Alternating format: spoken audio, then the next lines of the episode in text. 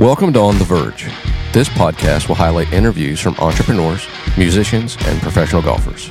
It will center around what tools they have used to help them reach their dreams, how they use golf to further their career, whether it be for escape from the rigors of their profession or to build more business, and how the communitas of wine, music, and golf enrich their lives.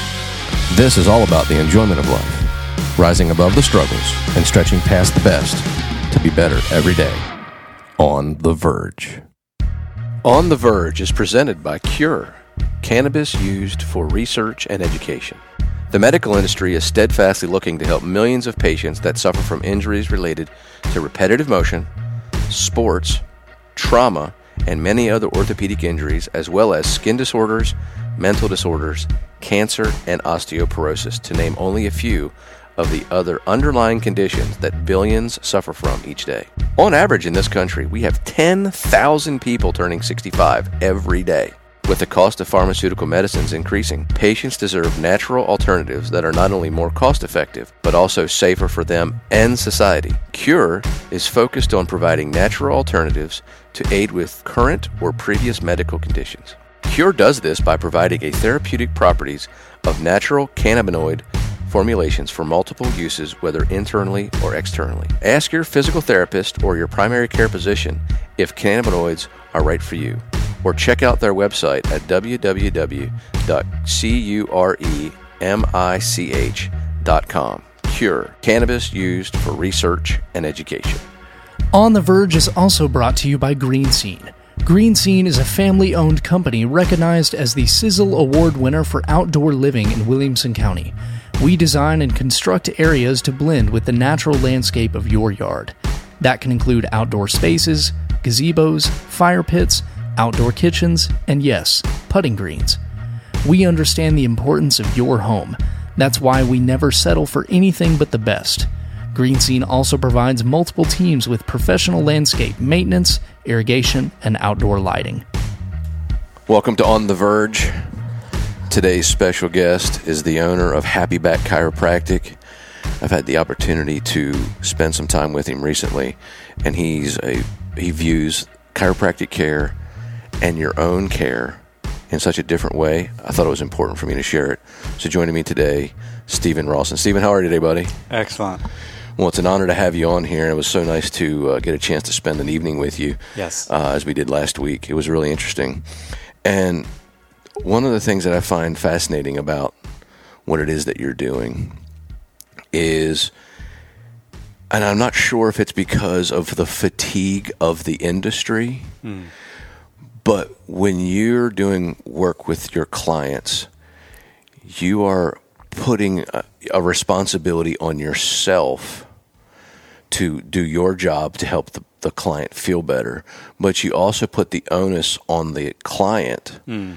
To do things to help themselves to move further along faster. And as we were talking before we got on the air, you're you're noticing that as when you fill in for a chiropractor who goes on vacation or is sick or whatever, that the clients that they're that they're dealing with, when you offer these insights of different, hey, you know, you you could really do this, and this would really help speed along the process. They've never heard anything like that. Personal responsibility is a waning gift in I think world society. I can only speak for America, but it seems like it's a waning gift across the world. Is that people don't want to have to work to get to where they want to go. They would like it to just show up. Yeah. Does that surprise you when you when you go in and you're dealing with new new clients that they've never heard of that, or is, is your approach different enough that you see something that other people aren't seeing, and you can help people along faster? Well, I definitely, it does surprise me because the things that I'm giving people, I mean, I, I try to give them the most simple tasks or maneuvers or exercises or stretches that can really make a profound difference on their progress. And I try to help them ask themselves the question Are you doing everything that you can do for yourself, for your health, to, you know, make your life better right now? and um, yeah, so um, it does surprise me. Again, the things that I give them are very simple. Yeah. You know. I think uh, a thing that's so bizarre is that we're coming out of a pandemic, Yeah. first one in a really long time, right? Probably like almost 104 years, I think, 108 years, right? Yeah. And the narrative in the news mm. Yeah. is fear, fear, fear, fear, fear. Yeah. But the first thing that I began to wonder, and I've had many doctors and chiropractors on the show, is that why have we not ever really talked about what you can do to be healthier, increase your immune system's Yeah. capabilities, Yes. instead of sitting in your apartment locked up, afraid of an invisible Yeah. monster called COVID? Right.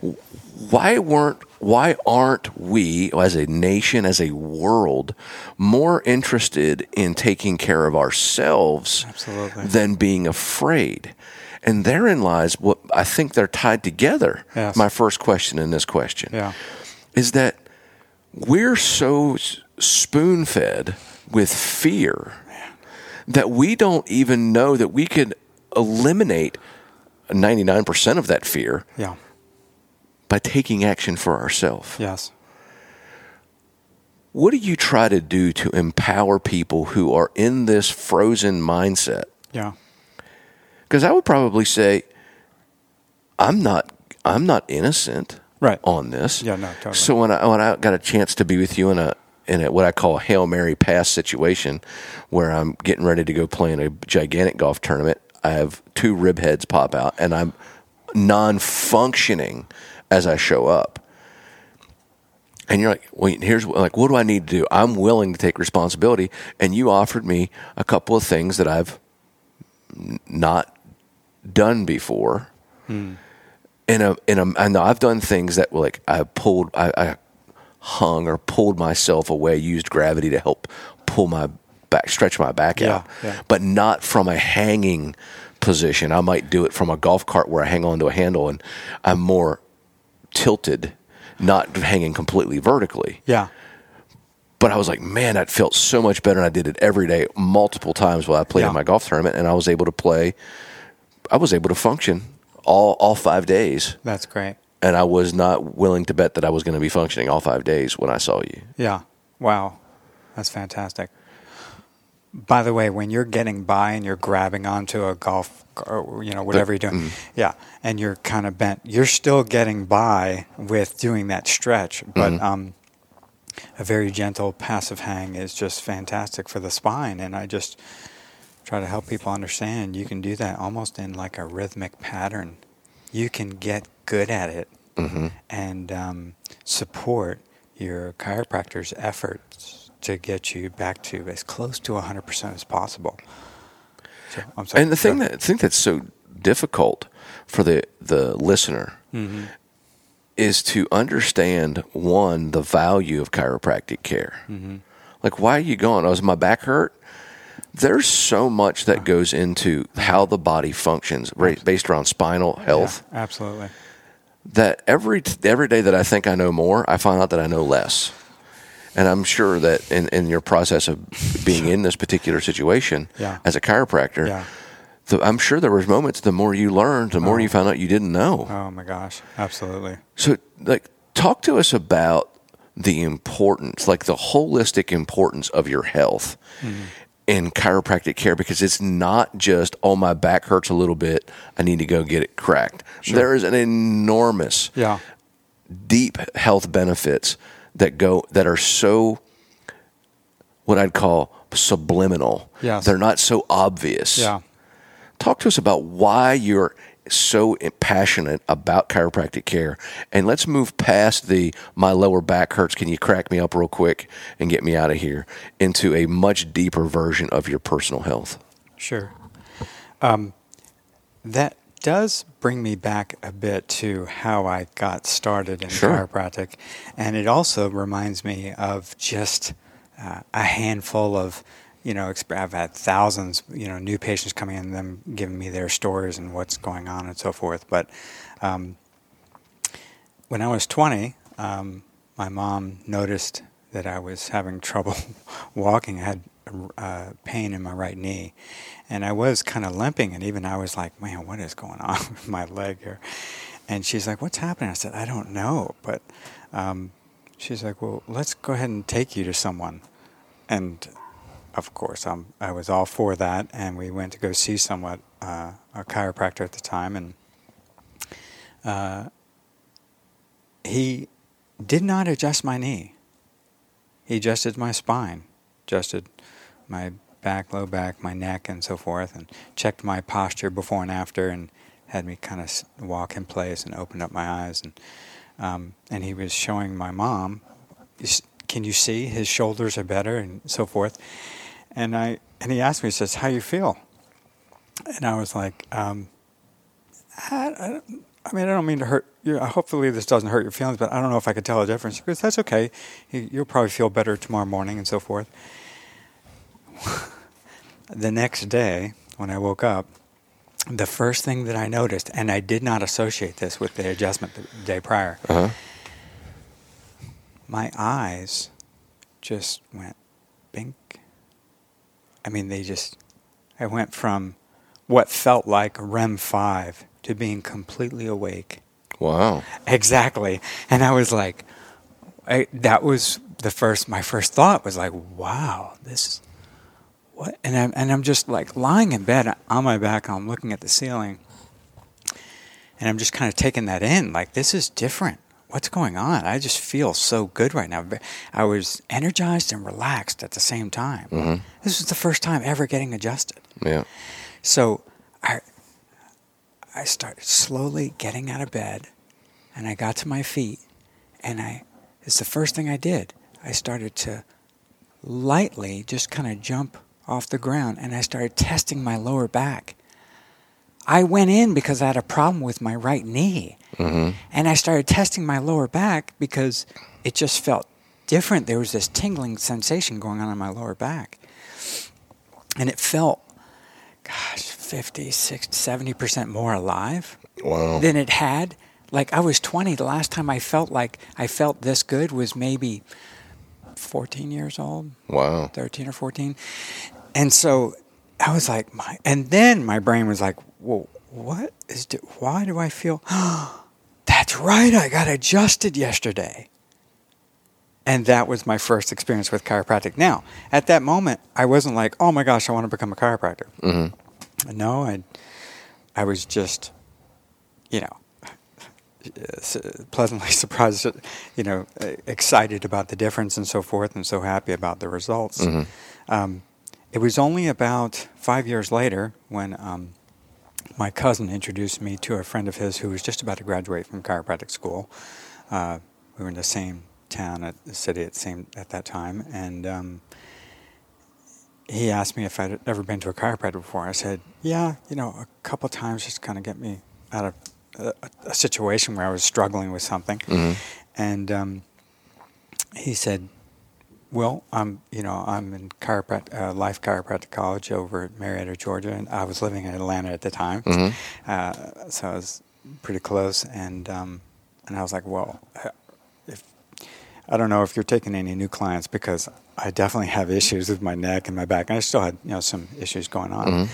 And um, he asked me some questions that I never, I'll never forget. He was like, "Well, Steve, let me ask you this: What is health?" And we're just sitting in the living room, and I was like, hmm. And I was like, health is when your body is functioning at 100% or close to 100%. And his eyes just got wide. He says, Yes, that's it. And he said, and I could, I was like, oh, well, I'm glad I got that right. You know, I didn't know. Mm-hmm. I was mm-hmm. just, a, and um, he said, and let me ask you this what controls your health? I was like, oh, that's a good question. Your brain? Yes, and your spinal cord, which makes up your central nervous system. I was like, oh, wow. And what protects your brain and your spinal cord? Well, I guess the brain is a skull and the spinal cord is your spinal column. Exactly. And what happens? And then, right at this moment, I got the feeling I mean, obviously, he was asking me leading questions. You know, mm-hmm. he was mm-hmm. taking me down a path. I understood that. Yeah. it felt like a puzzle was starting to come together. Uh, and he said, "And what happens, or what do you think would happen if we had a an imbalance within the spine, a misalignment, something that could interfere with those messages going from the brain to the body?" As the brain is controlling everything in the body, controlling how well our heart's beating, how well our you know, respiratory system is functioning, how well our digestive system is digesting our food, and and I thought, wow, I guess it wouldn't be at hundred percent.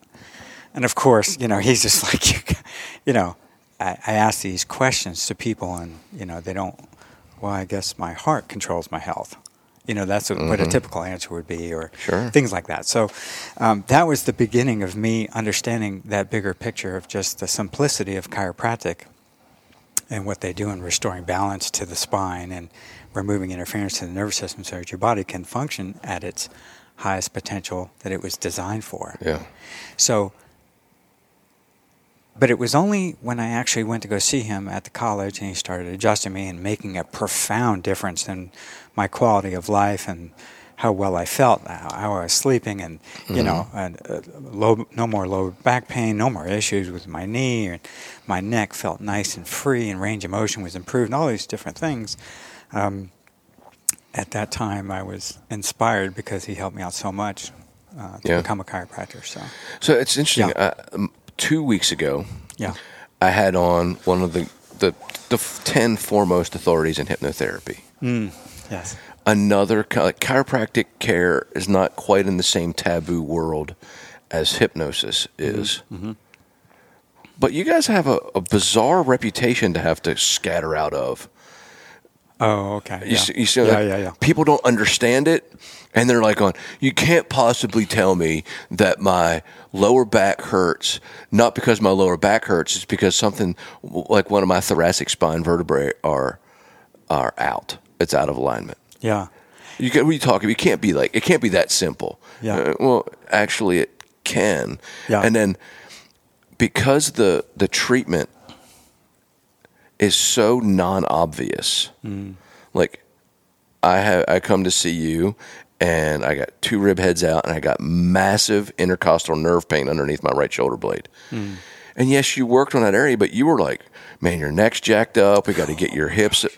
And yeah. like some, both of my poles, the north pole and the south pole yeah. of my spine, yeah. are all jacked up. Mm-hmm but I don't feel any pain in my neck, and I don't feel any pain in my lower mm-hmm. my lower spine, mm-hmm. which is uh, the norm for me actually. Mm-hmm. mm-hmm. And the place that I never feel pain, which is in my thoracic spine, mm-hmm.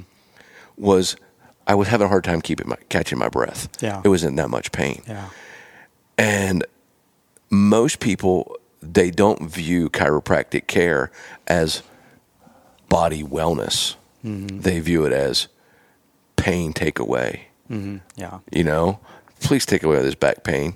Yeah. I got a head. I get migraines or you know all yeah. of these things, but they don't know why it works. Right. They just go see you, and once they get their adjustment, okay, I'm better now, and then they keep doing their behaviors yeah. exactly the same as they yeah. were, and then eight days later they're back in the exact same spot again. Yeah. Changing human behavior. Yeah is really difficult. Mm-hmm. How do you go about encouraging people? Yeah. To change their life habits. Right. You know, one thing I, you're probably going to be intrigued by this. One thing I found out, in order to really do that well, I had to live it. I mean, I couldn't just, hey, you know, you need to do this kind of exercise. You need to start strengthening your neck if I were doing these things myself, and I do, I could let them know, hey, John, you'll be, you'll love it. All you have to do is like three to five reps on, on doing some extensions with your neck, rolling over on your back, doing some flexions, rolling over on your side, doing some lateral flexions, three to five, and you're done. We're not going for an NFL sized neck here. Mm-hmm. You know what I mean? I, and I can tell them that because I remember when I initially when I used to tell my patients, "Hey, I want you to do this." if I wasn't doing it myself, I might tell them to do 20 reps or something like, "Oh, this will really help." And I I remember start thinking to myself, well, "I need I need to start doing this myself." And I was like, "Gosh, it's even easier than that." Yeah. It's so easy to to I really liked and I and I go back to the flossing analogy a lot because Mhm. I was sitting in the hygienist chair, and she says, "Eh, "So, hey, uh, Dr. Rawson, just curious, how often do you floss?" And I said, uh, "Uh, yeah, I, I think I do pretty good. Uh, That's nice. So, so how often do you floss?" I, I don't know, probably half that, maybe 67, 70 percent of the time. You know, fudging just a little bit, right? Yeah. And uh, and I recently looked that up on Google. Do you know only thirty percent of people actually floss daily? Another, Wow. roughly speaking, another thirty percent actually do floss, but they only floss maybe thirty to fifty percent of the time. And then another, you know, the balance is doesn't floss at all, let alone you know properly take care of their teeth, whatever. And uh, I remember thinking to myself, sitting in that dental chair, gosh, I'd really like a good answer to that. I think the only way I can answer that question, honestly, for myself, is to commit to floss every single day. And then I would discover how much I was not flossing. And I did that. And I haven't missed a day since. And oh my gosh, is the health of my teeth that much better? It's just Mhm. incredible. Yeah. So, um, going back to me discovering, you know, about my my own exercise routine, stretching and and, and uh, strengthening, um, I discovered obviously what was needed. Where, um, you know, I'd give and finally start giving patients better answers to the, you know what they actually needed for themselves Yeah. for maintenance and to get stronger and so forth. So, um, I'm sorry, I got sidetracked, Yeah. uh, sidetracked on the question, but um, y- y- what was? How do you, how do you go about encouraging people? yeah, yeah, yeah. So I had to, I realized that the the um, You had to start doing it yourself. and not not only that, but um, that's easy. Just because I want people to understand how much power and control they do have themselves to influence their own health, to to maximize their health. And uh, it's so funny you bring that up about the hypnotist, uh, hyp- hypnotherapist. Yeah. Um, I did listen to that podcast and I thought it was fascinating. And I do remember myself going through some hypnotherapy or, or my therapist at the time. Um, he asked me if I'd be open to that. And I was like, oh, sure. Wow, you know how to do hypnotherapy too. You know, and I was, I was just fascinated with how well that worked. And um, so, yeah, I'm a big like, fan of that. To, so. to me, it's. I just want people to understand that there is more than the commercial Oh, way man. of doing things yeah, to be healthy and well and to stop listening to other people's opinions on something, investigate it yourself. Yes. Yeah, it is shocking to me. So I talk to people all the time, and no, never been to a chiropractor. Uh, I feel pretty good. Or even the ones that have gone, and they'll say to themselves, "No, I feel pretty good. I mean, why would I go back?" Uh, you wouldn't want to wait for something to break. You want to maintain your spine.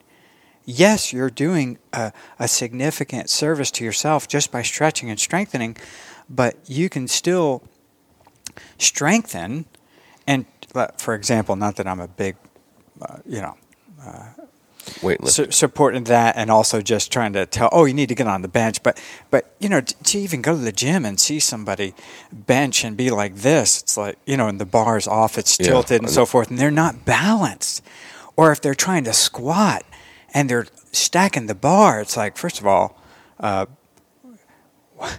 you know i i've seen uh, you know competitive uh, bodybuilders break their back from doing that. I mean, we have enough. There's enough videos on YouTube to see people severely hurt themselves, and we, um, you know, and with a lot of weights and that kind of stuff. So, um, but yeah, it's. Uh, go ahead. Here. It's radical undisciplined discipline.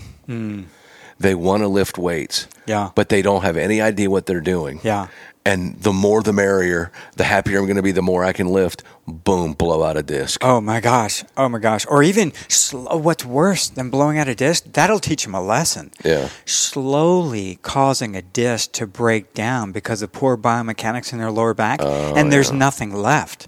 I had, I mean, I had guys that came in talk about being jacked, having all this muscle on their body, and they said, "Doc, I need to get back to the gym," and I'm looking at an X-ray with them, and I'm like, uh, "Joe." Uh, You're not getting back to yeah, the gym. no, this is yeah. We need to look at something. Uh, you know what I mean? Like this, there's nothing there, and and the, the other disc, L four, L three, everything you know is starting to break down, following suit for L five. Like, Mm-hmm. So anyway, they would just get on that rack and just you know the the pressing, the leg press, the leg and- press. Oh my gosh, and just kill it, and then uh, uh, subsequently hurt themselves. You know that. I keep thinking of this example. I had a patient come in to see me one time. It's a, and he gave me a very random symptom that he was going through, and I said, "Okay, um, Bob, what what brings you in today?" And he said, uh, "You know, I don't know what it is, but I was just at the dinner table the other night, and I'm talking with my family, and it just felt like everything is real foggy." and he puts his hands up to his head like everything just felt really foggy now it was like a struggle just to focus on what they were saying to me whenever a patient comes in and gives me a random symptom like that i always get excited.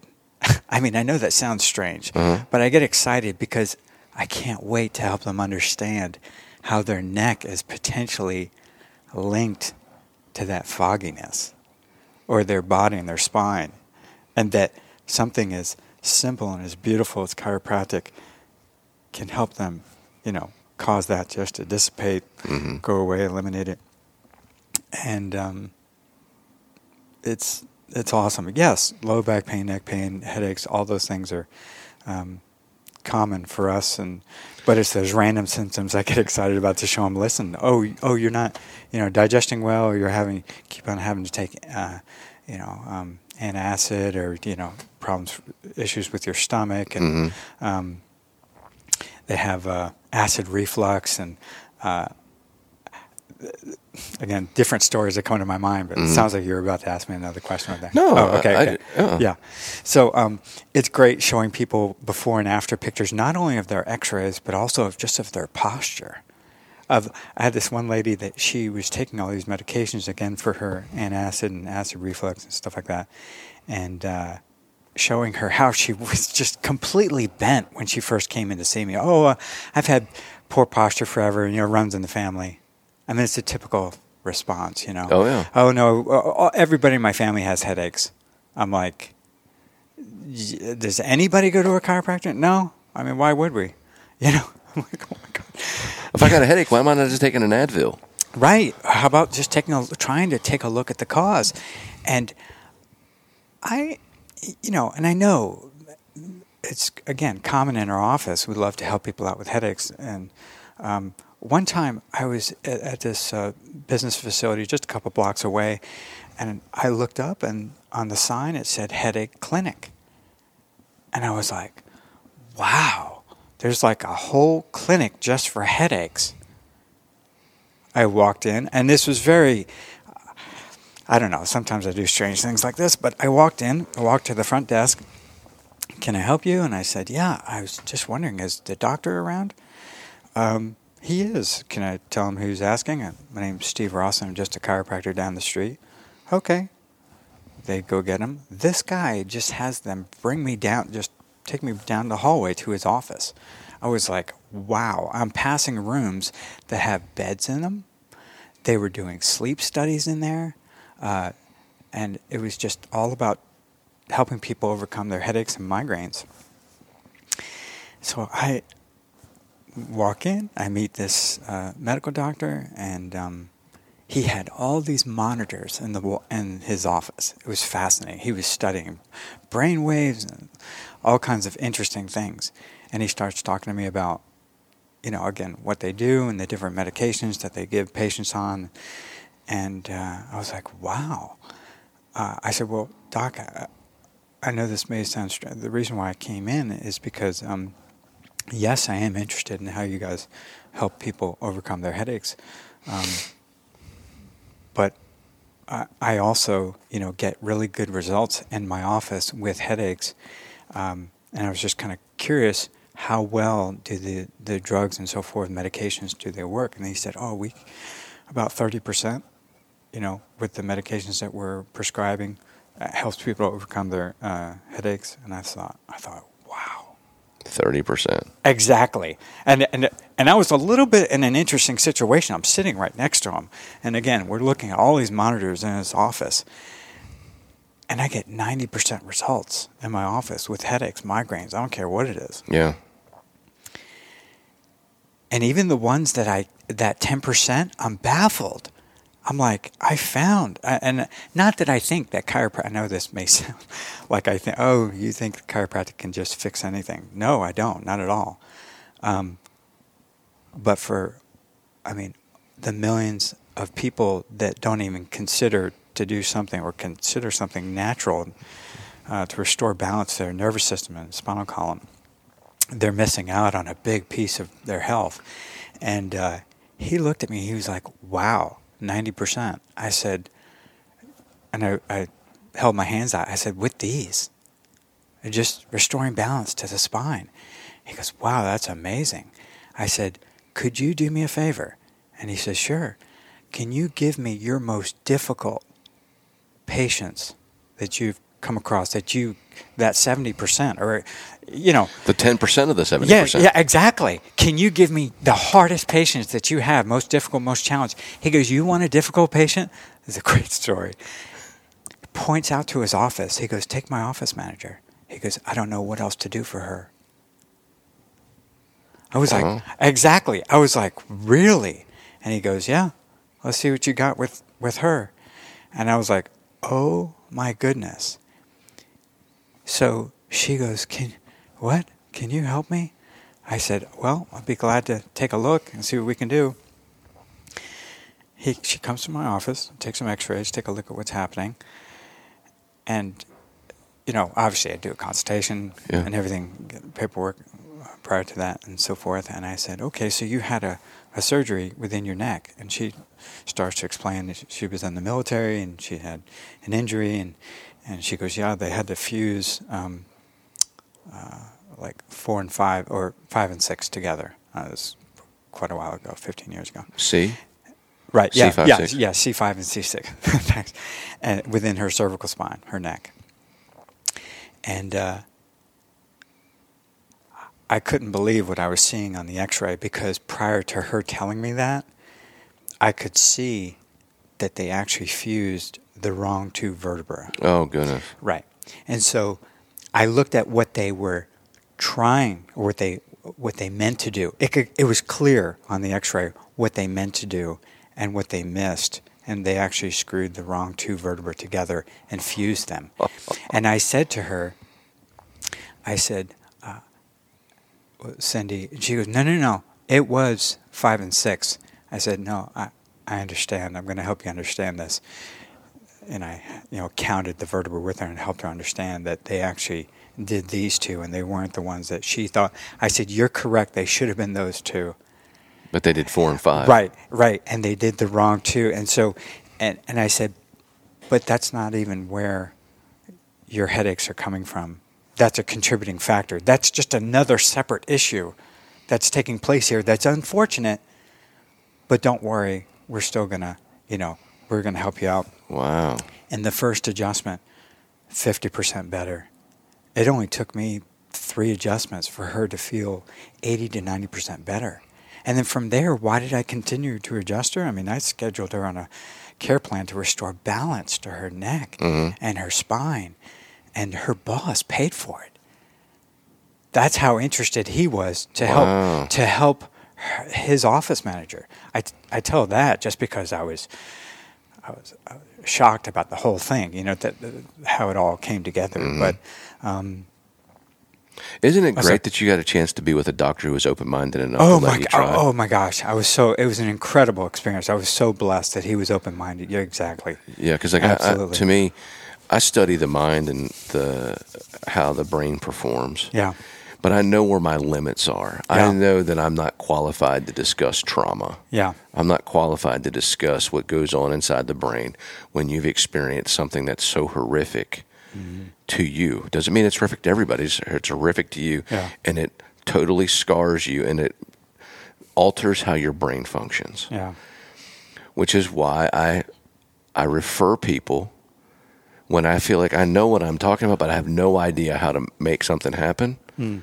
When I deal with people that have been traumatized past the point of normal trauma to it affects their central nervous, it affects their functional Yeah. life. Yeah. Steve Raymond is the greatest person I've ever known. Oh man. His guy's unbelievable. Yeah. And he's like, Why are you willing to do this? It's because I know what you do, and I know that you have an ability that I don't have. Mm.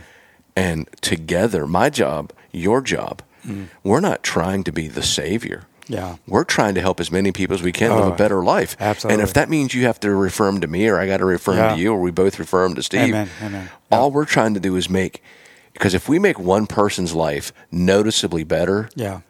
that's been struggling, Yeah. we don't need to advertise because they're advertising for us for years. Yes. And the most important thing that I, I think that people need to understand about what it is that you're doing on top of just the general chiropractic care is is that you don't really have a preference on how we get you better. Yeah. Correct. We you sign up to be part of a team Yes. to make you better. Yes. And if that means that I have to refer you to this person or that person, you're going to do it because you have an understanding. Not not only that, I'll I'll ask them, hey, who's on your wellness team? hmm You you got your mas- massage therapist ready? Is he or she are they good? You know, if you you know, uh, if I'm feeling different issues within their back and I'm ready to you know Yeah. pass that part, uh, try to help them find a good one. Um, that's part of it. You know, if they need a physical therapist as being part of that team, Yeah. uh, who you know they may present. a matter of fact, many times that'll also be part of that that we'll experience within our offices as chiropractors. People that may have mental issues. We know a good hypnotherapist. That's part of our wellness team that we will refer to them. Yeah. Uh, we need them. And, and we when we become a part of a community, we're searching ourselves, uh, you know, to complete that circle, and of course help people uh, if they're a little bit further away and uh, who we might know in that area as well. Mm-hmm. Sure. but Fas- absolutely, yeah. Fascinating stuff. Yeah, yeah, You know, I, I'm, I know that my job gives you a job because golf is a very awkward sport on the spine because it's it's played from a bent over posture in which one side of the body takes all the unload and the other side of the body takes all the unload. yeah, Um, one one side absorbs a ton of weight in a slow way, and the other side of the body gets it thrust upon it in violent speed. So I know that my my my job helps your job, yes, but at the end of the day, being active is important. Being competitive, not like you're trying to win on TV, but to compete with the best version of yourself each day is a great thing that golf provides. yeah, But golf is played from a bent over posture. So that means the lumbar and the lower back has to figure out a way to stabilize a tipped over spine mm-hmm. with the heaviest part of your body on the end of that, which is your mm-hmm. head. Mm-hmm. And we have to figure out how to keep it at the same angle while traveling at the highest level 130 miles per hour. Yeah, and then your your hips have rotation. The spine extends while it rotates. Yeah. and then all of these things are occurring at well there's nothing in sport that creates more horsepower than the golf swing. Yeah. so anytime somebody says well golf's not really an athletic sport Oh, my gosh. what a joke. What a joke. Yeah, yeah, what can my because obviously a vast majority of my listeners are yes. golfers. Yes. Okay, in some way, shape, or form. Yeah. And and once you get to be about twenty seven, you've probably woken up and like, oof, my man, my back is stiff. Yeah. But yet, it's a lifetime sport. Yes. But it's up to us to maintain ourselves. Yeah. Talk to us about the issues of golf on the on the at the sacrum, L five, L four, Yeah. L three, Yeah. the thoracic and the the cervical spine. They all get. It's interesting because the hips are going to turn forty five degrees. Mm-hmm. The shoulders are going to turn like hundred and Mm-hmm. So that puts a ton of stress on the thoracic spine. Yes. And what's interesting is, like I was saying earlier in the podcast, almost always it's my L5, L4, SI that is so inflamed that I there I get lockups. Yeah. Or my neck is so I get such vicious headaches, and I feel like it's just underneath my ears that it's in so much pain. And yet the the, the the the the chiropractor put their hand in the middle of my spine and like, buddy, your thoracic spine is jacked up. Yeah. And I'm like, well, I don't have any pain there. And then they they they adjust the, my thoracic spine first, and it's like I see stars, and then it's it's easy to get my neck, and then obviously it's not as easy. At least for me, it feels that way. It's not as easy to get the L5, the sacrum. That seems to be a bigger Yeah. issue because the muscles around that are so much stronger Sure. and tighter Sure. the adjustment but talk to my talk to my listeners Yeah. about the effects of golf on the spine Yeah. and the things that we should be considering Yeah. to maintain our longevity and enjoyment of a lifelong game Yeah. Well, I have some good news for you guys. Um, the things that you need to do. Uh, I mean, you're you're already stretching and strengthening, yep right? Um, a lot of times when I have a professional golfer come in, um, or avid golfer, and I take a look at their posture, I notice they have a slight rotation to the left. You know, I constantly Yeah. looking to their left as they're, you know, where they're going to hit the ball and so forth. Um, so they have some rep. There's a lot of repetition, of course, in the game of golf, and, it's um, one sided Right. Um, now you mentioned just earlier how much force is in that swing. well my, my my speed is like 122 miles per hour so I, and I still i'm so fortunate i can still hit it about as far as i could get hit Wow. right? But I'm on I'm on the south side. I'm on the other side of the mountain. I'm on my way down. Yeah. I'm 47. I can't do it like I did when I was 25. Yeah. But I can still move it pretty good. Right. But yeah, I mean there is a ton of forces on the body Yeah. at 122 miles per hour.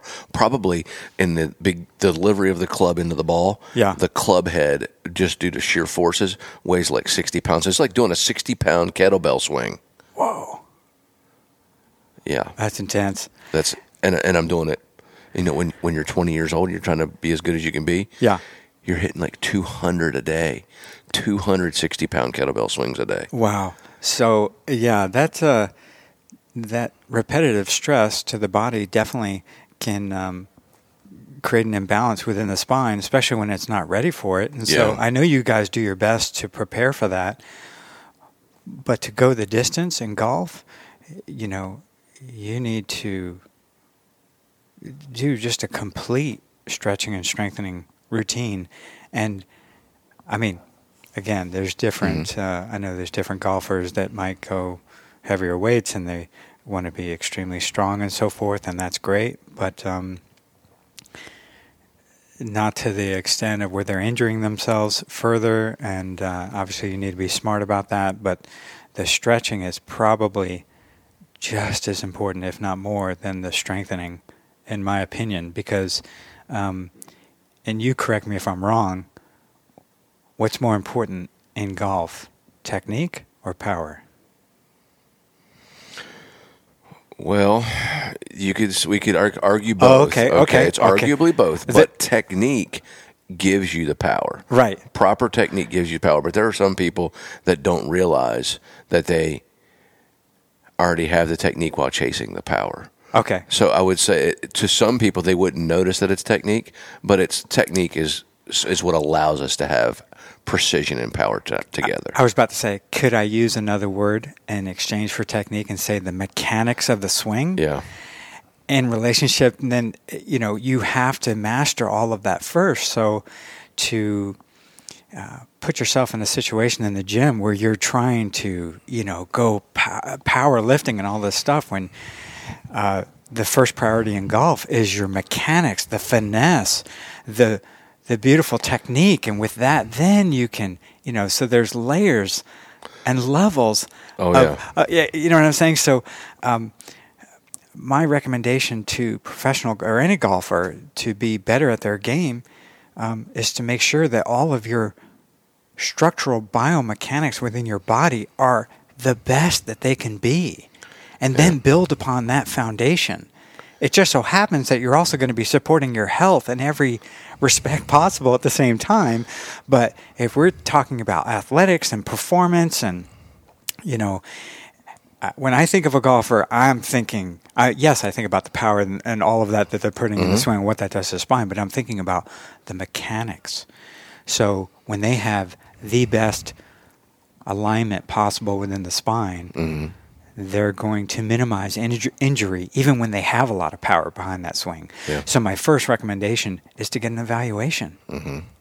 is hey, have you ever gotten your spine checked? And I know a, a lot of golfers are very, oh no, I already have my chiropractor, you know, so forth. So, mm-hmm. um, but if they don't, my gosh, get a checkup, get X-rays taken, get educated on what's going on with your your body and how mm-hmm. you can specifically improve your own posture, your alignment, so that you know your mechanics can be the best possible in the game. Yeah, it's very interesting. And of course, another thing that I find fascinating about what it is that you're doing is right now you do mobile Yeah. work. Yeah. So you travel to people's homes. Yes.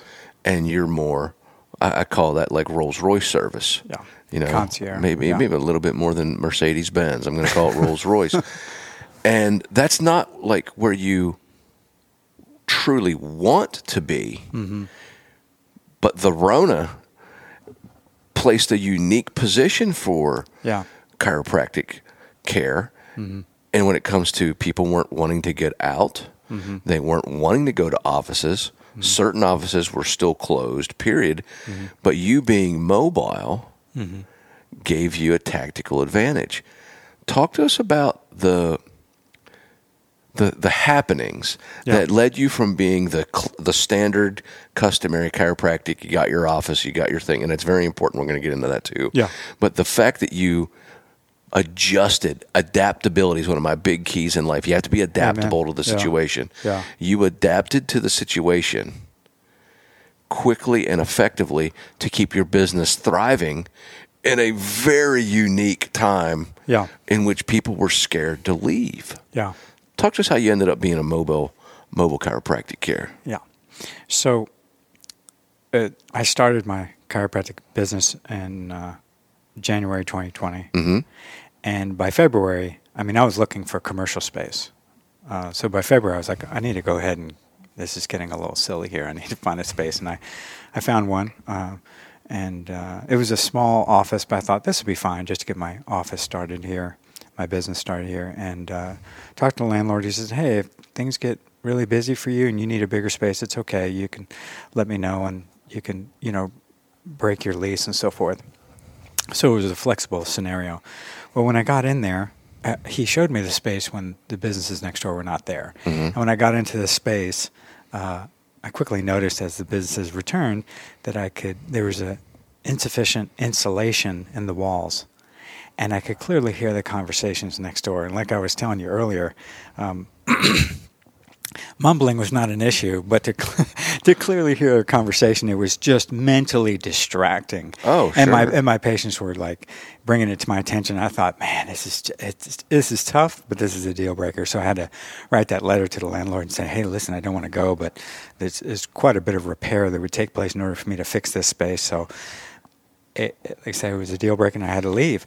That was from March 1st to March 8th that I was in and out of that space, and the pandemic was in what I call full force by the 15th. People were shutting down, going into quarantine, Yeah. and it was. eh, an interesting time to wrap your head around that, like what was actually happening. And anybody and everybody I was talking to was like, gosh, don't go into commercial space now. You don't know what's going to happen with the world. I mean, it was really, you know, bizarre moment. So obviously chiropractic was still considered I say obviously some states did not even consider it to be essential, but Yeah. Tennessee, thank God. Yeah, no kidding. They they, you know, consider chiropractic being an essential service. So that I mean, just prior to opening my office, I was already helping a few people out with mobile services and letting them know, hey, I'm going to be in, in a commercial space here really soon. Got into that space, and then that happened, and then of course the pandemic and so forth. So that shifted me back into a mobile scenario, and um, started to you know develop business there, and uh, that was fun, interesting, different, but Yeah. a lot of fun. Um, it it also uh, it it showed me it highlighted things that were happening in their house, like what their couch looked like. Oh, I bet. That I didn't even tell you that earlier. Exactly. So, um, just how they were sitting on the couch, or or how the kids were like just bent over playing the video games, and I was like, "Oh my gosh, I totally forgot about."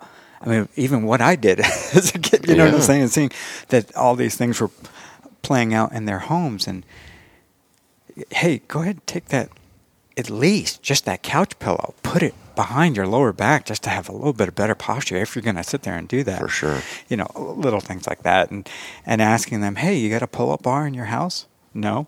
I said, it's real simple. You can, you know, our- decompression machines in our office are anywhere between $20,000 and $120,000. You can have a pull up bar for $35 and at least start the process of doing some gentle passive hanging for just seconds 10 15 seconds giving yourself a break doing it again Uh, just for your health benefits Uh, oh you have lower back pain? Yes it's going to help that too. Oh you have you're already aware that you have a decreased disc space down there? We need to open up that space draw in those nutrients hydrate that area. You know so simple things like I you know talked to you about earlier. But uh, so yes, um, uh, all of that I went off on a tangent again, but all of that shifted me back into um, or into a mobile scenario, and um, and I learned a lot. Still am, but it's exciting to be there where people are.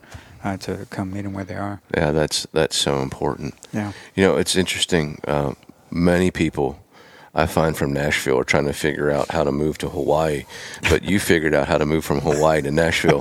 So, tell me, is island fever really a po- is it really a thing? Yeah. Oh yeah. Is it really? Yeah. For for a lot of people, I never experienced it. I, I should say maybe there were moments that I kind of thought about is this island fever, but I was excited to be there. Uh, the story that you know got me there was an interesting one. Um, it, it was definitely, uh, you know, I was, even when it, that was another funny question. When I got to Hawaii, people were like, "My gosh, what brings you to Hawaii?"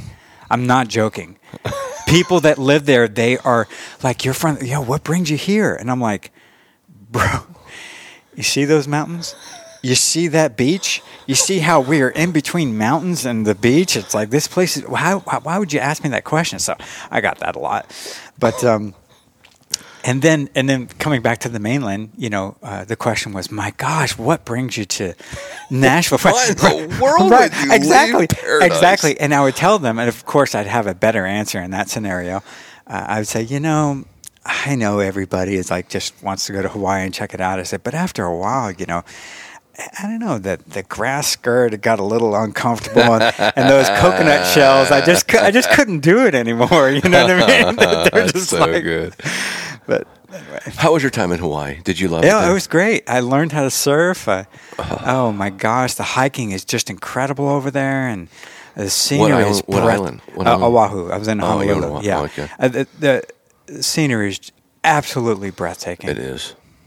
Yeah. I got off the plane and I'm like, I'm home. Uh, I didn't realize I was from here, but Yeah. I have found Oh out where I'm. gosh.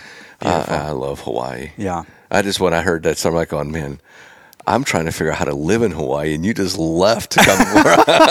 so, yeah, it's so interesting. Well, the final question on this part of Yeah. the show is: Yeah. probably the most popular piece, the thing I get the most feedback on, which Sure. is the perseverance piece. Yeah. Which is what is something that have you, that you've faced in your life that really taxed you to a point where you weren't quite sure you had the guts to move through it. But once you did, you took action, you faced it, you walked into it, and you came out the other side. It steeled your resolve that let you know that you can pretty much take on anything and make it through. What is that one thing or a couple of things that you've persevered through that gave you the fight to know that you can take it on? You know, there was three scenarios that was a an incredible stress test to my business. The first one was within a month of me opening up my practice in Honolulu. I opened up gosh, 3 weeks after 9/11. Oh wow. Yeah. So when I, um, you know, I had things in line, at, uh, my my loan was getting processed at the bank, and I was waiting on that so I can go ahead and open up my business and so forth. And uh, at the time, I just went to the store, got some software, and I, you know, it was a the business plan and so forth. It gave me like a template to work with. And within the business plan, uh, my banker at the time, after 9 11 happened, I met with him a couple weeks afterwards, and he said, um, Steve, it says here in the, your business plan that in the event that there is a national or international catastrophe that has a significant uh, impact on the economy, it says that everything here in your business plan could be and would be null and void and potential to have to be, you know, reworked and uh, you know, based on what has happened within the past 2 weeks, he turned the business plan around, slid it towards me and said, "How would you change you know, your plan now? How is that going to, you know, impact?" And I was obviously going, "Wow." So, had to reword some things and so forth, and work around that. Still got my um, loan and so forth but no, you know, it it's it was a stress test to Hawaii because nobody was flying to the island at the time. Uh huh. You know, to a lot of the businesses in Hawaii, and then the next one was in 2008. And I'm I'm bringing up things that uh, all all many businesses obviously experienced stress at the time, um, and the economy crashing at that point uh, caused me to resize and right size really my business at the time. So I had relocated something that was a little bit more manageable for me. That was a, definitely a stress test. Um, and it, and when I went to that new location, there was a flood in that building. I had to move everything in the office to another location temporarily until everything was repaired there, and then move everything back. I forgot about that scenario, but um, and here I am coming back to the mainland, and within just months of starting up my chiropractic practice here, we have something that's significant as the pandemic take place Interesting. and um, and I had, like you said, I had to shift. I had to uh, just immediately went into the mobile services, and um, you know, Yeah. and it's been exciting doing that. Yeah, I think it's really it, change doesn't happen very easily unless it's forced change. Yeah. If you don't have another choice, Mm-hmm. that's when great things occur. It's Yeah. interesting. Yeah. Like the attitude you take in perseverance and difficult times Yeah. is almost more important than the outcome itself. Amen. And so it's interesting because you think about it in the last 20 years, 9 11, the economic crash the, of the, you know, basically the, Yeah. the financial, the home crisis, Yeah. the housing situation, and then the coronavirus. I mean, it's essentially 20 straight years, right? So we have 9 11, kind of hard for like eh, six or seven months Yeah. until we kind of got an understanding what was Yeah. going on, and then we started to thrive. Yeah. And then maybe we got a little too high on the hog, and we got a little too greedy, and our economic situation completely went kaplooey off of people not following the rules. Yeah. And then we could argue some pieces on the coronavirus, where it originated, how it got there, et cetera, et cetera. But at the end of the day, we still had to deal with the fact that however it landed on us, it's here. Yeah. How are we going to deal with it? And that's one of the things I just I just bashed on my podcast. I get that this is a real virus. I'm not saying it's not real. I'm not Right. saying people aren't going to Yeah. die from it. But what I'm saying is, why in the world are we not talking about how to stay healthy Yes. instead of being so afraid of dying? Exactly.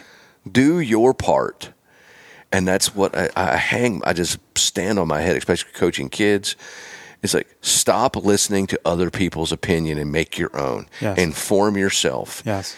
don't let instagram tell you what you're supposed to think don't let facebook tell you what you're supposed to think Yeah. snapchat don't try to be anybody else other than the authentic version of yourself Mm-hmm. and obviously we're in a in a time where that's not happening in the majority that's for sure Yeah. and although it's still happening and people are starting to wise up a little bit a little bit um,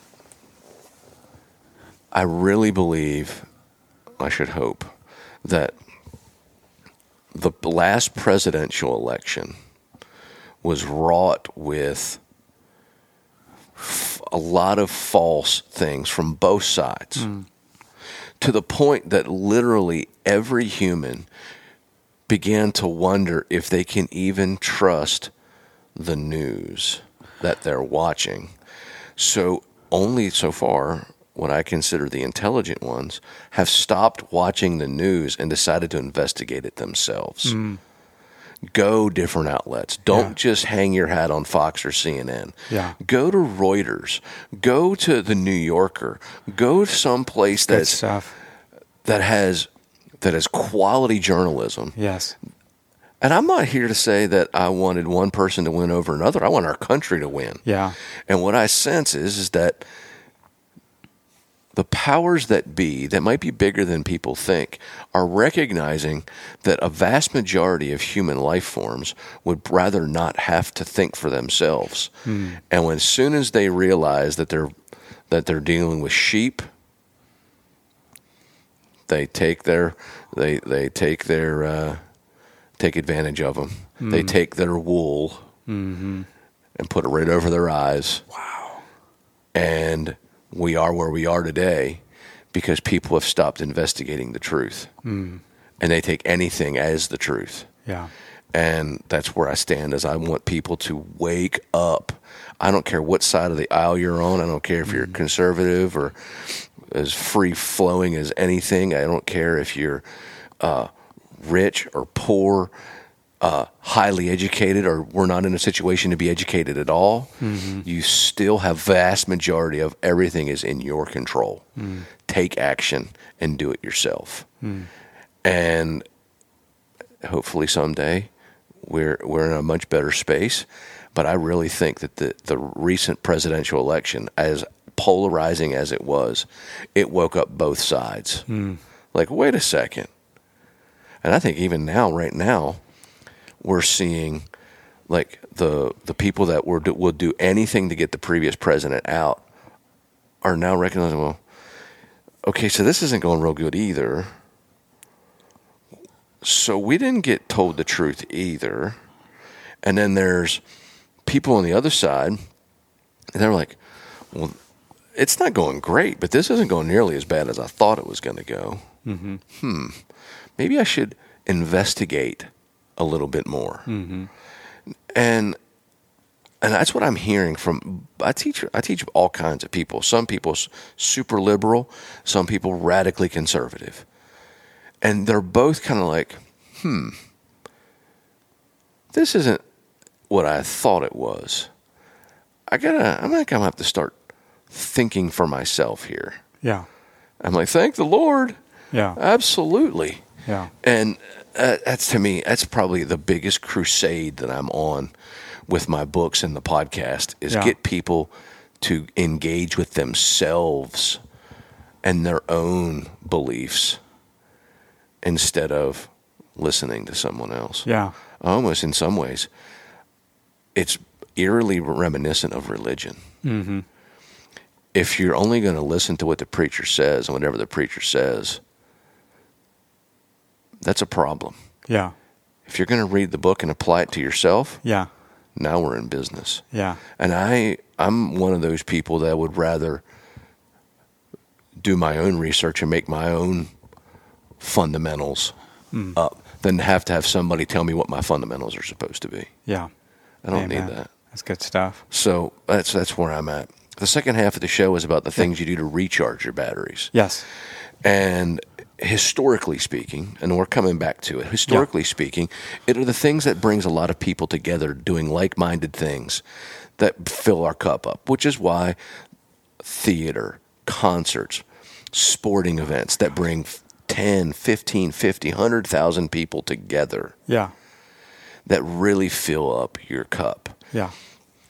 So when you were growing up, who were your fa- what was your favorite band? Who were your favorite musicians? Wow, that's a fun question. Um, my brother, uh, he really turned me on to a lot of great bands Mhm. in the '80s, and um, I mean, I you know, I, was. I was wondering to my, I was like, man, is Virgil going to ask me, you know, like what my favorite bands are? Because I, I remember um, making a list one day, and of course, it's a long list. Yeah. and- but um, off the top of my head, I'm a big Sammy Hagar fan, Nice. um, and loved it when he went to Van Halen. Um, One of the most iconic voices in the in the history of rock and roll is Sammy Hagar. Oh my gosh! And early Sammy Hagar, um, just and even my gosh, I think I wonder if he has like two or three bands now. He's Yeah. just incredible how he can. He's so versatile that way. But uh, prior to, um, I don't know if you've ever heard of the band HSAS. It No. was it was Sammy's. It was a band he created. Uh, H Hagar. Uh, S was Schon, which was the lead uh, lead guitarist for Journey. hmm Ayers- Oh yeah. Aaronson and Shrieve, uh, uh, I guess bass and uh, drums. Drums. So they played. They had a band HSAS, and only one album, but the album was phenomenal. Wow. Um, Def Leppard, Night Ranger. I was a big fan of. Gosh, I love Night Ranger. Night Ranger. Oh my gosh, listen. Uh, but just a collection of all those great bands. Um, you know, I, I really enjoyed uh, and still do. Obviously, Phil Collins, um, Dire Straits. Um, Do you like Phil Collins by himself or with Genesis more? oh, oh gosh, that's a good question. You know, I almost had to discover. I like certain, like a handful of songs from him, and I had to discover. Oh, he played that one with Genesis. Oh, that one was when Yeah. you know he was solo and so forth. So, um, but man, those so- songs charge me, recharge me. You're talking about what? Yeah, exactly. When I think of Phil Collins, Yeah. No Jacket Required comes out in my early Yes. youth, Yeah, right? yeah. So I don't know anything about Genesis. Literally, I've never even heard of them Oh, at this wow, point, wow. right? So this is like at the same time, like the Thompson Twins and Wham, George Michael, and, Yeah, yeah. and that whole group. That window of time, Yeah. No Jacket Required comes out. Oh, okay. So Sussudio's on that album. Oh, That's okay. a huge hit. Yeah. So I'm a I've always been a music guy. Yeah. So No Jacket Required was the fifth cassette tape I ever owned. And I was so disappointed because I only thought there were three good songs on it. Yeah. But I've been hearing from my dad that Phil Collins is like awesome. And Yeah. I'm like, well, what's going on? So not much later, you know, I, I veer off. I get a little heavier. I start to go into Guns N' Roses. Yeah, and yeah. That whole, and then uh, Genesis' Invisible Invisible Touch comes. out. Yes. Yes. And I'm like, that sounds like Phil Collins. And my dad's like, well, that's because it is Phil Collins. And I'm like, oh. So was he with Genesis before No Jacket Required, or is he there? Is this a new band? He goes, oh, this is not a new band. He just broke out on his own. I'm like, and then you start listening to old Genesis, and you're like, oh man, man, these guys are unbelievable. Yeah, yeah. And it's a band, literally. If I had to sit here and name my favorite band that I forget about for years on end, is Genesis Yeah. Because I'm I'm really locked in. I have a very deep passion for a handful of bands, Yes.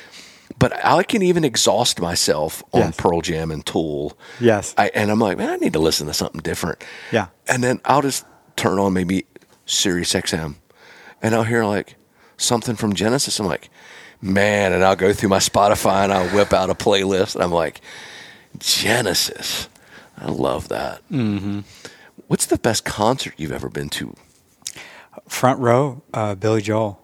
Oh, wow. I say now, unfortunately, I haven't been to a lot of concerts. I Mhm. have seen Bon Jovi and I saw David Lee Roth in concert, and um, but I remember that was just incredible seeing Billy Joel. What was phenomenal was when in the uh, in interlude, uh, the breakout, Inter- the intermission? intermission, yeah. Mhm. So um, they had one of their roadies come out and sing Highway to Hell. Did I tell you that before? No. Oh my gosh, it was unbelievable. So he belted that song. And you know, people are out, you know, going to get something to eat or to re- restroom, whatever, and he comes out and sings that song. And uh, it was just hilarious because he had such a good voice and it was like, what is happening? And of course, the band just, you know, was just That's amazing. killing it. It was incredible. Yeah. To, That's so to fun. see that. And of course, Billy Joel comes out acting like he's playing air guitar. it was just so funny. He's a showman. yeah. Yeah, I, oh, I have not ever seen Billy Joel. I've seen like videos, Yeah. like of concerts. Like I've seen an entire concert on YouTube. Yeah. but I have never seen him. I would love like he, he came to Nashville. Can I believe it with Elton John? oh my And I can't believe I didn't I didn't go see that. You know, and now I've only seen him once, but you know the the first thing he said, they opened up the show with, he goes over to the piano and he sits down and he says, um, uh, "Just want to say uh, hello and that uh, I am Billy Joel's father." Everybody starts cracking up because he has like hardly any hair, and you know it. It immediately made sense because of you can only imagine how many people uh, when they first see him in concert, like, I thought you had hair. Like, and he looks at him like, hey, it's been a while, folks. like, you know what I mean? Like, it has been a while. And it, I, I immediately understood where he was coming from. It was so funny. Yeah, he's he's God, got, it was so funny. and of course he, he for just a window of time he was married to the most beautiful woman that's oh. ever walked the face of the earth. So, is it oh. Cheryl Christy Teague? Brinkley. Oh, Christie Brinkley. That's right. I was like, I know, my gosh. Sixty years old. She was on the, cover of Sports Illustrated last year at oh, sixty. Whew. I know, right? Wow, I tip my cap to that. Yeah. God did some fine work there. Yeah. Put that together nicely. Favorite sports team when you were growing up? Mm, uh, Pittsburgh Steelers. The, the Steelers, Yes, Steel ab- Curtain. Absolutely, yeah. Just uh, you know, when I was just a kid, they were winning Super Bowls, and I remember it was all the excitement on TV, and Mhm. it, that just stuck with me from when I was a kid. And I still love their you know team and everything. Yeah, it's interesting. They've only had three head coaches. Wow. Yeah. They have a they have a great track record of doing things right. Yeah. You know, when I was growing up, I'm from Pennsylvania originally. Yeah. So the Steelers were a big deal, and of course, in my family, I was able to choose whoever I wanted to vote f- or root for, or whatever, except college football, which was Penn State or you're out. And of course, Pittsburgh Steelers had one of the greatest Nittany Lions of all time, Franco Harris, Mm. and then I loved their like everything about them. They did they did the right way you know, and they're the antithesis of the Steelers was the Raiders. Mm. They played dirty. Oh yeah. And of course, one of the greatest football games ever is the Immaculate Reception. Oh, yes. In which that was about as hard fought as a football game as there's ever been played. Oh my gosh. And it was almost like good versus evil. Oh, and in some ways, even though it's that's such a far cry Yeah. from the truth. Yeah. Because the Raiders were full of all star players as well. Yeah. But the Steelers in that, that mid 70s to late 70s, early 80s, that's basically, you know, the- that- one of the greatest eras in football history. Was that when uh, John Madden coached the Raiders? Yeah. Wow. It's hard to believe. Al Davis was the was the owner. Mm. It's pretty amazing. Yeah. It's amazing how how things unravel like that. What's the the greatest sporting event you've ever seen live? Mm. That's a good question.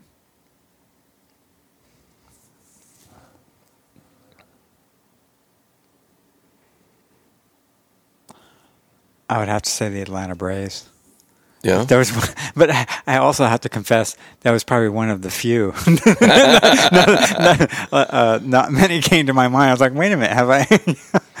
so Braves. yeah, And then when, Yeah. when was that back in there?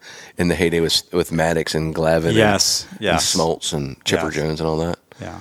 Yeah, when you win ten straight division championships, that's probably a good sign. Oh yeah. It's probably a good sign. Favorite movie?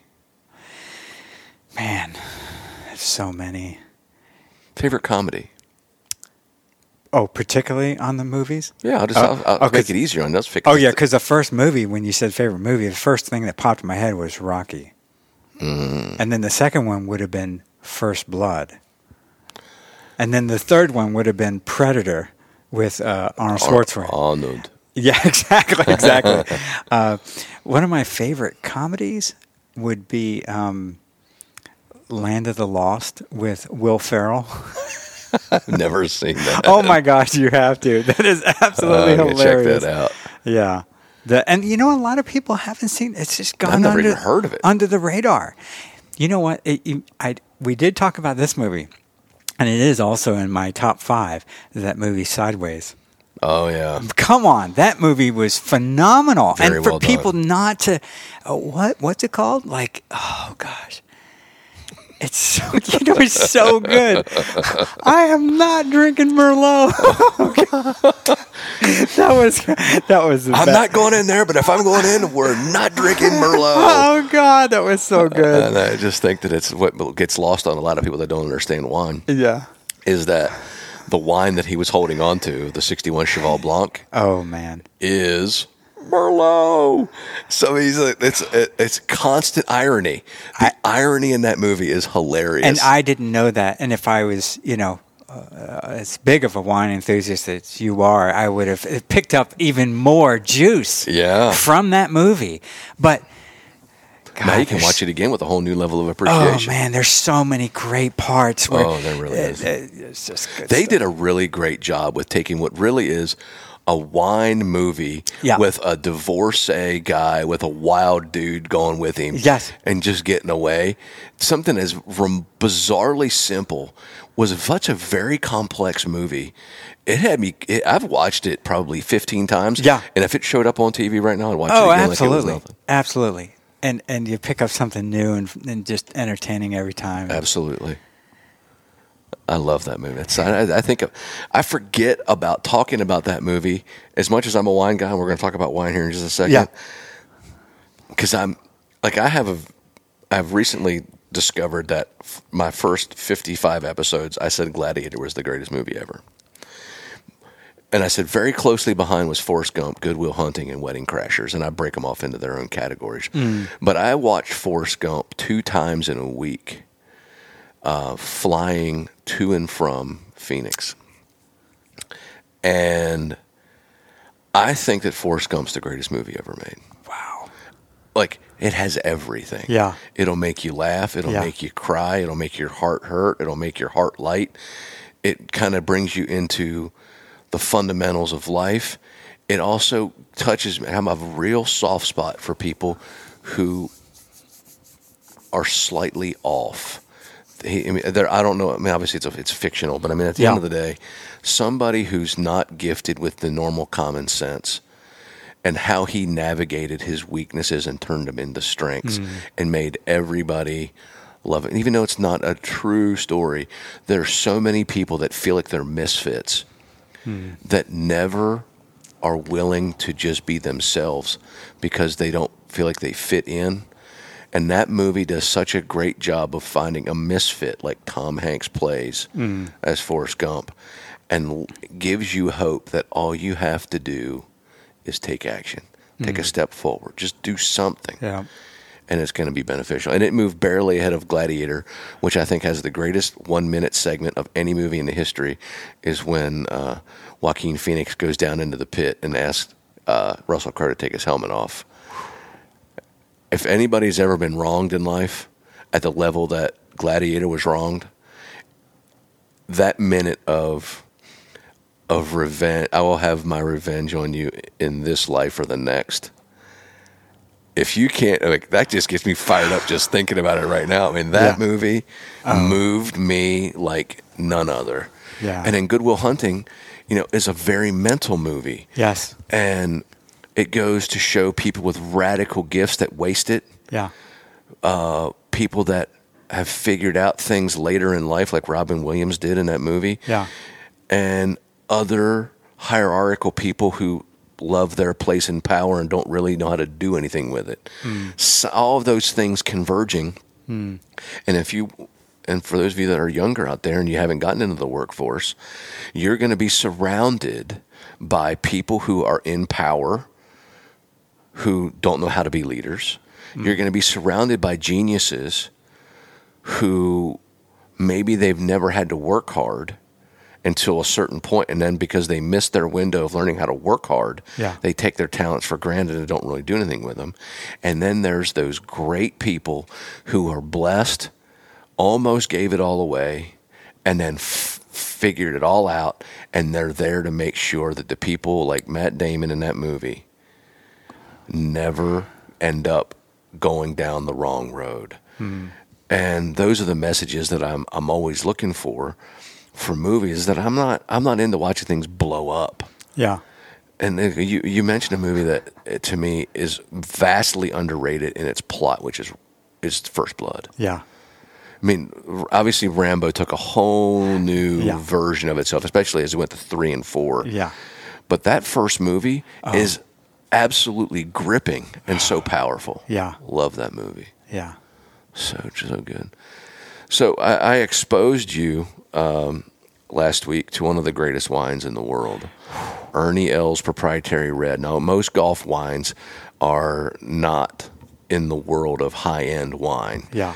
But Ernie Els wine, the proprietary blend that he has, is one of my all time favorite wines. Yeah. And there's something about friends, good food, and a great bottle of wine that that much like what this segment's about. It was a recharge. So it was a recharge for me because when I never met you before, Yeah. I'm with one of my greatest friends in the world, Lee Wilson, and his family. Yes. Lee is my publisher for my books. He's in charge of my website. I teach his boys and him. Yes. They're just unbelievably great people. So I know that I'm already going to have a good evening, whether I'm drinking great wine or if I'm having a glass of, you know, sweet tea. Yeah. But then I get the opportunity to meet you, and we go to a nice restaurant, and we have this great food, and we have this great wine. And all what did it do? It elevated the room. Hmm. The conversation got better Oh man.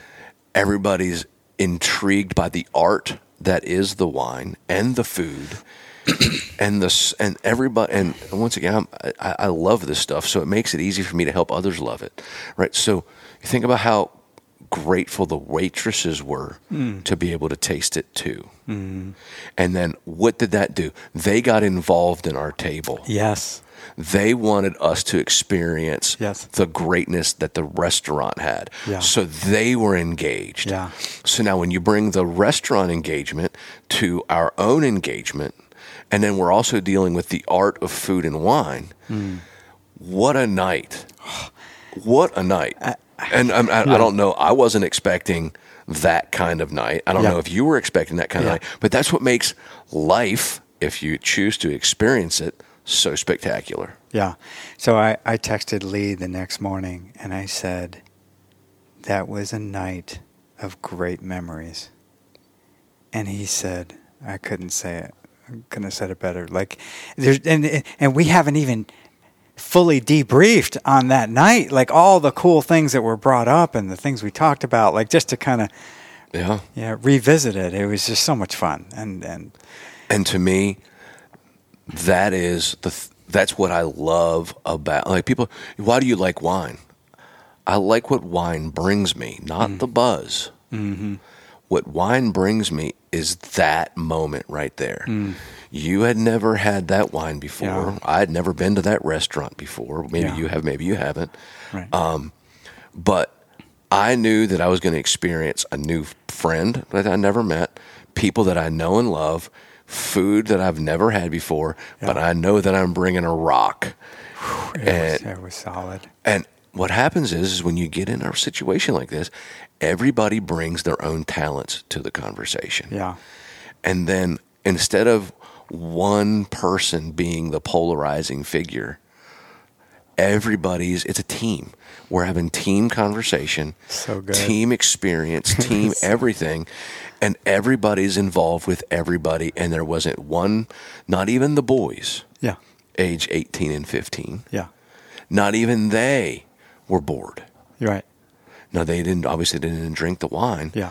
But the conversation reached a point that anybody that was in the room would be intrigued because this was not a normal blabbering conversation. Right. It was deep and meaningful. Yes. And at the end of the day, I'm always trying to encourage people to be more deep and more meaningful in their relationships because relation human relationships are dwindling by the minute. Hmm. And people forget that we're wired for connection. Mm-hmm. We're not wired for wires mm-hmm. and devices. Amen. Now it's going to become a part of our life. It's it's obvious. It is a Yeah. part of our life Right. Right. Right. but we can't let it overcome the real reason why we're here, mm-hmm. which is to navigate the world together Yes. and make it a better place, Amen. which is easier said than done. Right. But at the end of the day, that's what makes that experience so phenomenal. When you've traveled the world, what's the coolest place you've ever been? Or Well- a place that you would that you really want to go back to again? Yeah. I wish I could give you a handful. I mean, I, I moved, I up and moved to Hawaii, and I had never been there before. So, so I, I mean, that's got to be. I, I haven't traveled the world to, to, to answer the question, so I don't really have, um, you know, a list of places to compare to. But um, I went to the Philippines one time on a mission trip. That was very cool Uh-huh. and interesting, and um, you know, gratifying and so forth. Uh, but again, seeing the beaches of Hawaii from the mountaintops, that is unbelievable. Yeah. Hawaii is the one of the is it's it's one of the few places that I've ever been Yeah. where no matter how many gl- glowing things that are said about it, you still can't imagine it. It's the one of the very few things that out Uh, blow out your expectations. Yeah. even no matter how high they Yeah, are. it, it absolutely is breathtaking over there. Yeah. It's beautiful. Final question. Yes, sir. I believe that we largely become the byproduct of the five most influential people we spend time with. When you think back over your life and where you are today and how you've gotten there, who are the five people that have impacted your life the most? First one that comes to my mind is my brother Bill. Um, you know, when I was growing up, my dad was uh, come from a. Uh, my parents were um, divorced when I was younger, um, and that's kind of an interesting story. What led me and my brother Bill to decide to move with my dad, and my other two siblings went with my mom.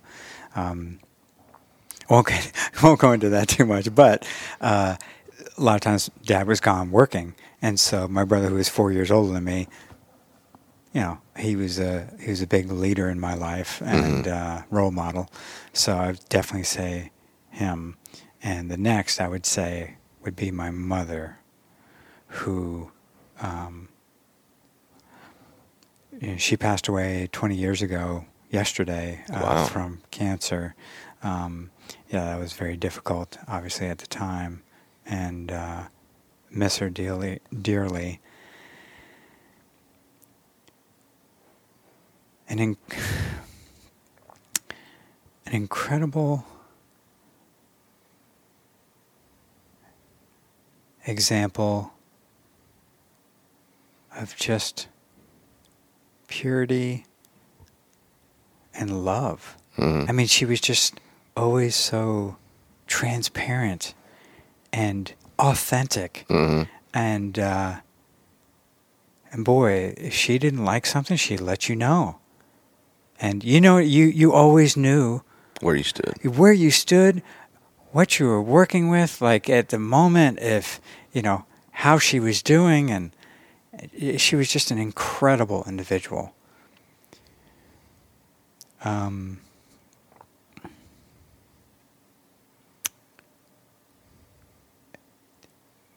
so seeing her fight that fight was incredible. Mm-hmm. Um, to the end, I was in Hawaii, and she waited till I got there before she passed away.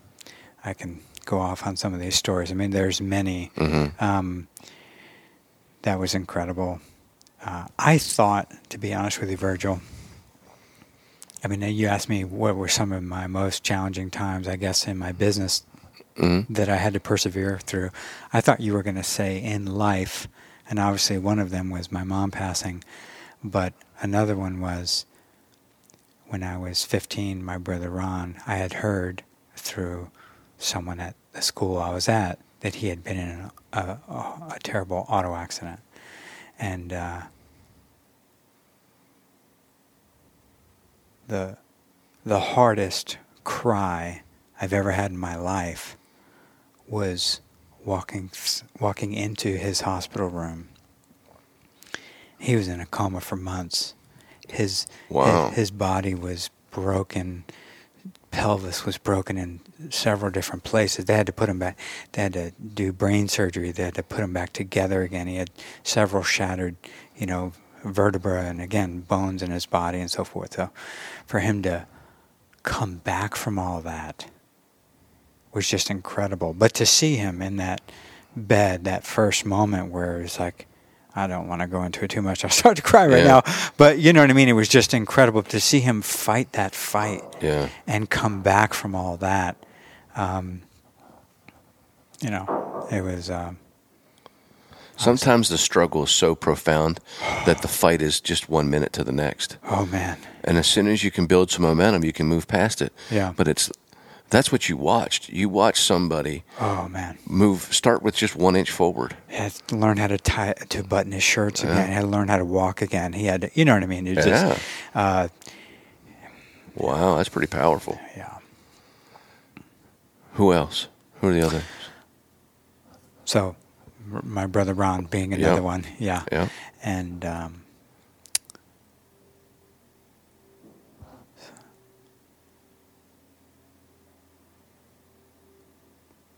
Sometimes it's hard because you don't want to leave anybody out. right, You know? I've, uh, I've, I think the enduring events that took place in my dad's life, the incredibly hard events, that all took place in his childhood, where I just heard about those stories. So he was a role model where, I mean, it's just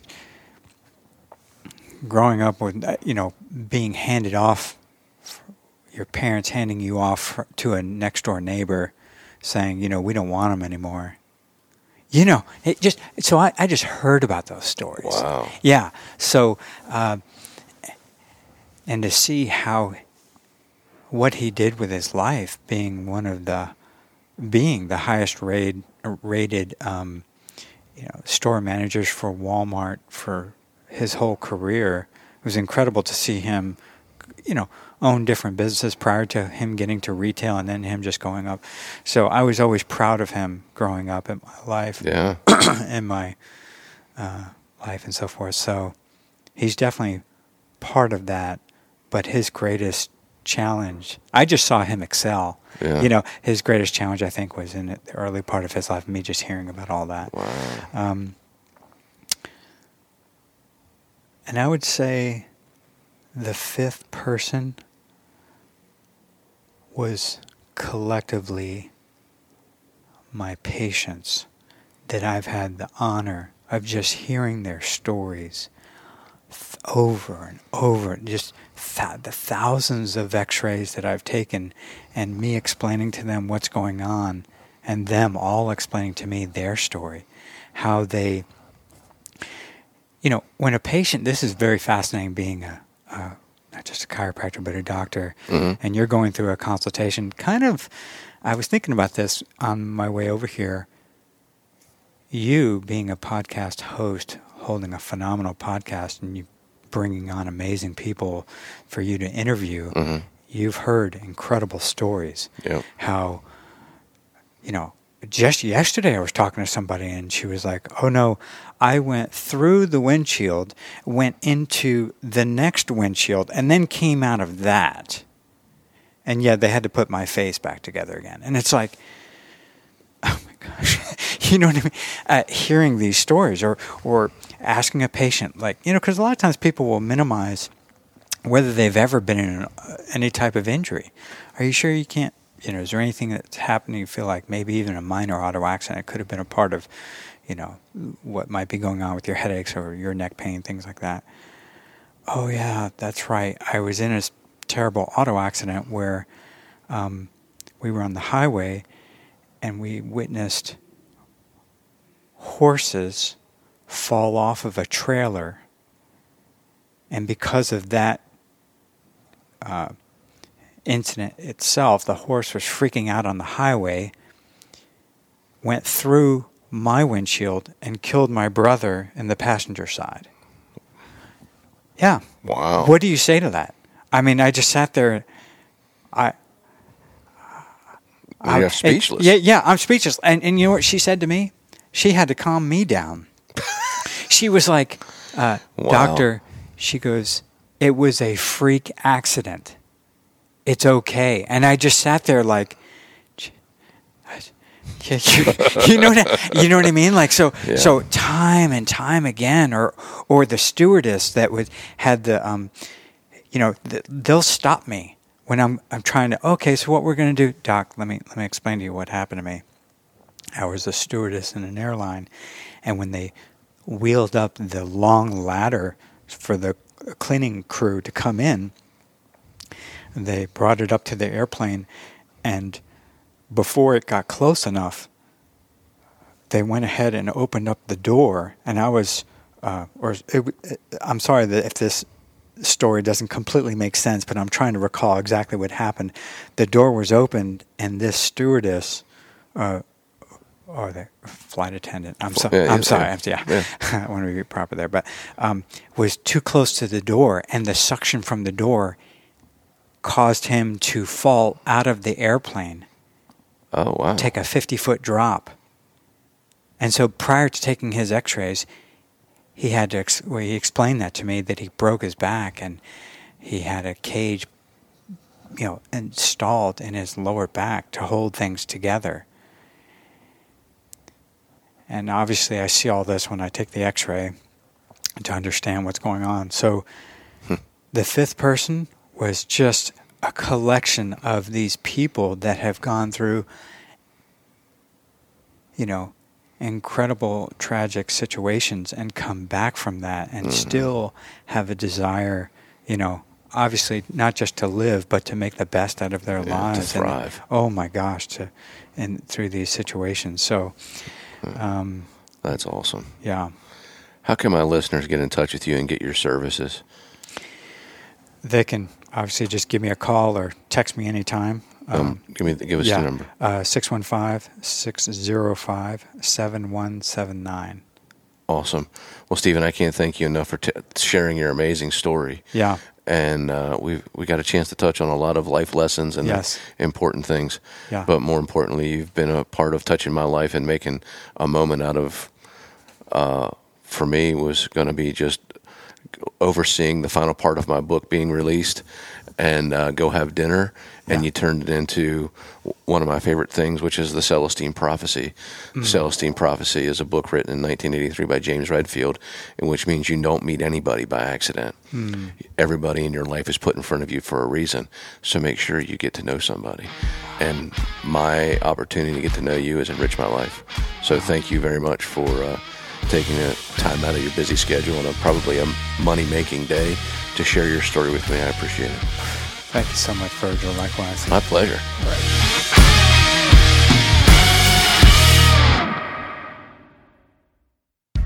Cure is focused on providing natural alternatives to aid with current or previous medical conditions. Cure does this by providing therapeutic properties of natural cannabinoid formulations for multiple uses, whether internally or externally. Ask your physical therapist or your primary care physician if cannabinoids are right for you, or check out their website CureCannabis.com.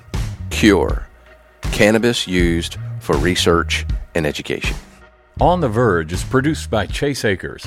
If you've enjoyed the show, leave a five star rating and write a review. Click subscribe to make sure that you don't miss a single episode.